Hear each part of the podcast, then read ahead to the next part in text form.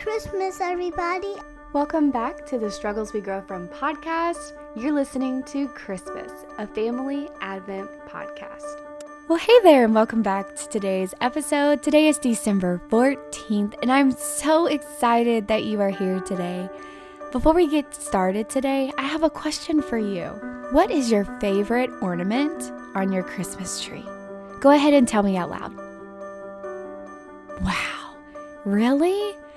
I have an ornament on my Christmas tree that is a round ornament. It's actually plastic, so if it drops, it doesn't break, and it's clear. And on the inside of it, I put the hat and the bracelet that they put on my first baby boy when he was born. And I put his little hat and the little bracelet that he that they gave him at the hospital in this little ornament and it's hanging on my tree. And I love that because today we are going to be reading from the book of Luke in chapter 2, verses 1 through 7.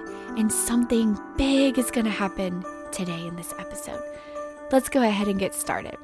In those days, Caesar Augustus issued a decree that a census should be taken of the entire Roman world. Can you say census? Census. Yes. So, what this means is Caesar Augustus wanted to know how many people were in the Roman world, and all of them had to go to the town that they were from and register themselves, put their name down, and tell them who they were so that they could be counted.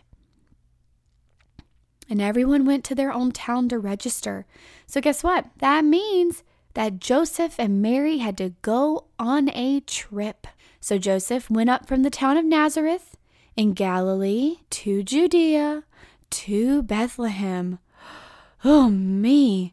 Does anyone know what Mary rode on? Because remember, she has a baby in her belly.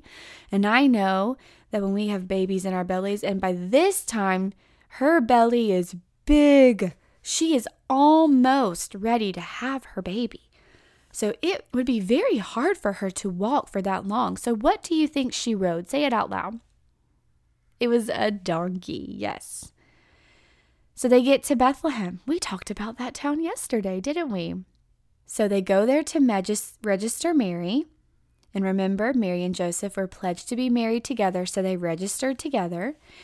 While they were there, the time came for her baby to be born, and she gave birth to her firstborn, a son, and she wrapped him in cloths and placed him in a manger. Do you know what a manger is? Say out loud what you think it is. Really? So, a manger is a feeding trough for animals. And just like we talked about yesterday, Bethlehem was a little teeny tiny town that this ruler, king over all Jesus, would come from. That's not what we would normally picture, right? When we think of kings, what do you think of? A castle with all these jewels and fancy things and lots of money, right? And this king came from a humble place, a place where animals eat their food from, a trough.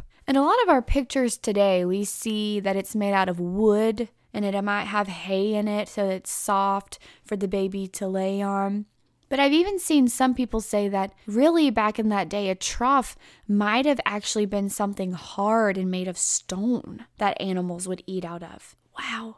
And for a baby, when you think about today, we go to hospitals or some people have their babies in their home and they're just in this soft nice environment, warm and cuddled.